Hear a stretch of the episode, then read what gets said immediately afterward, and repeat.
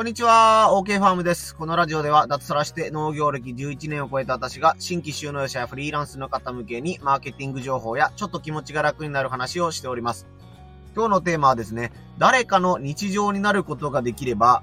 モチベーション爆上がりというお話をしようと思います。はい、昨日の放送の直後かなに嬉しいことがえー、二つありまして、一つは人生で初めて投げ銭というやつをもらったことです。これはめちゃくちゃテンションが上がりました。僕の放送を聞いて、まあね、あの、とある回で、まあよかったら投げ銭してみてくださいねと声かけをしたんですけども、えー、実際にですね、あのー、ね、お金を払って僕に、ね、ポイントをくださるっていう方がいらっしゃって、まあこれ溜まっていったらね、あの、リアルマネーとして私も使えるってやつなんですけども、まあ、基本的に無料で配信しているこの放送をね、聞いてくださって、まあ、楽しんでくださっているっていう延長が、まあ、きっかけだと思うんですけども、やっぱりね、あの、未然にを切って、文字通りですね、あの、大事なお金を僕の放送に、えー、かけてくださるっていうことがすごく嬉しく感じました。ね、あの、Google のね、YouTube で広告収入を得たりとか、ね、お菓子の商品を売ったりっていうことは、まあもちろんね、あの、お金としてゲットをするのも、あの、ま、同じお金ではあるんですけども、こう、音声配信でね、自分の価値観というか、考えていることに対して、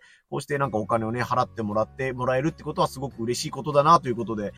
え昨日ね、投げ銭してくださった電気仕掛けさんありがとうございました。え、そして投げ銭については、まあまた別の回でね、少しもう少し掘り下げたいと思うんですけども、今日はもう一つね、あの、うれ、嬉しいことがあったので、そちらにテーマを置こうと思います。えー、タイトルに戻るんですけども、え、誰かの日常に、えー、慣れたら、ま、モチベーションが爆上がりするという話で、えーとですね、たまたま昨日か一昨日か数えたら、今放送回が、この音声配信が51通かな。これで51通目ぐらいの音声配信をしているということになるんですけども、ここ1週間ぐらい前にフォローしてくださった方がですね、初回からずーっと聞いてくださってるっていう方がいらっしゃって、しかもその方ね、律儀にね、あの、ほとんどの放送にいいねつけてくださってるんですよ。聞いてるだけだったら、あの、僕の方のデータでね、あの、放送回数が、えー、1回増えただけっていうことで、あの、通知みたいなね、マークはつかないんですけども、その方は毎回毎回聞き終わった後におそらくいいねボタンを押してくださってるので、あの、いいねがつきましたよっていうのがあってえー、自分のね、あの、情報、連絡網みたいなやつに、連絡欄みたいなやつにつくんですけども、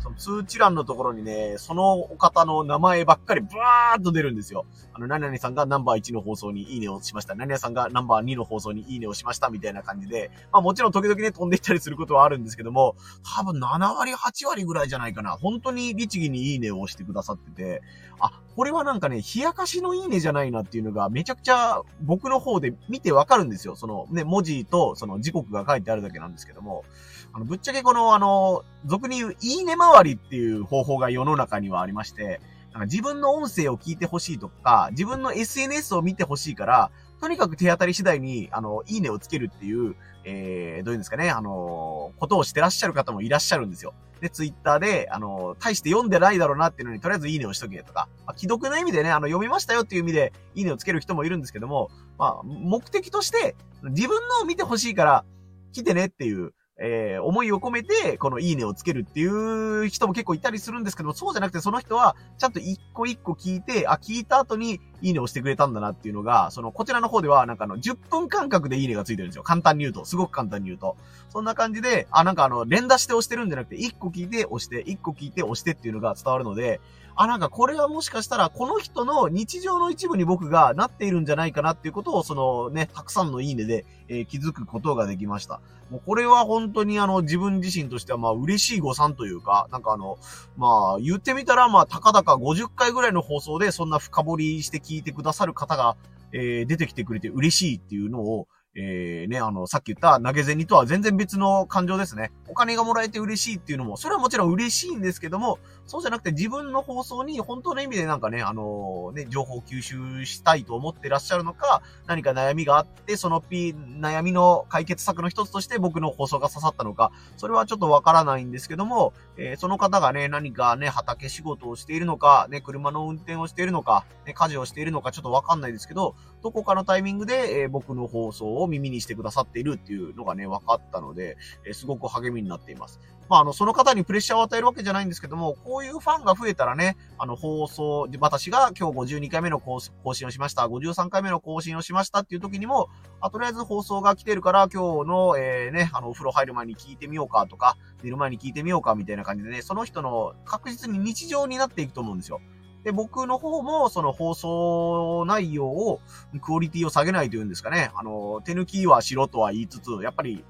誰かに満足してもらいないたいなという気持ちでやっているので、その人のね、気持ちを害するというわけじゃないんですけども、なんかダメだなとか思ったりとか、あ、なんかひどいこと言ってるなみたいなことをしない限りは、多分聞き続けてくださる可能性は、えー、他のね、放送配信者よりは高く、高くなっているというか、その人の日常の一部になれてるんじゃないかなということを、そのね、たくさんのいいねから、えー、気づいたというかね、分かったっていうことです。嬉しかったです、本当に。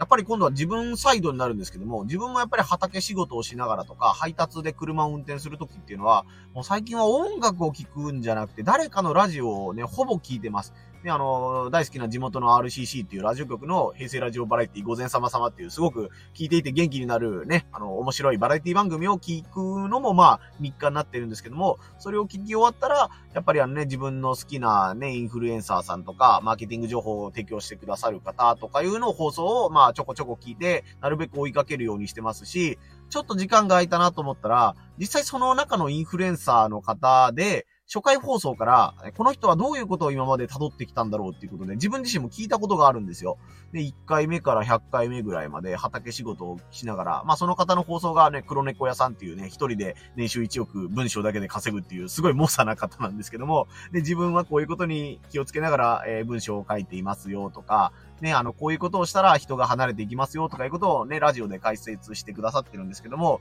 そういう方のね、自分も1から100とか、1から150ぐらいまでかな、とぶっ通しで聞いたことが経験としてあるので、あのね、あの、稼げてる桁はもうその黒猫屋さんとは全然レベルは違うんですけども、えね、あの、そういうポジションに近いことが自分もね、あの、一人の方ですけど、やってくださる方がいるっていうことなので、あ、なんか自分の放送がね、認められたというか、ね、あ、この方向で行っていいのかなっていうね、あの、追い風のようなものをもらった感じがするので、えー、今後もね、放送頑張っていこうかなということで、今、モチベーションが爆上がりしております。あの、昨日の放送でもちょっと言ったんですけども、今日も早朝4時、4時半頃に起きて、あの、ご近所さんのね、農家さんのお手伝いで、農薬散布を、ドローンの操縦をしてきて、ね、早朝からあのドローンをやって終わって、今、えー、11時ぐらいかな、に、えー、この音声配信を撮ってるんですけども、とりあえず配達に行かないととか、あの、ヤマトさんにね、あのーお菓子の配送をお願いしない、電話をしないといけないとかいろいろあるんですけど、まずね、音声配信を撮ろうという気に今日はなったんですよ。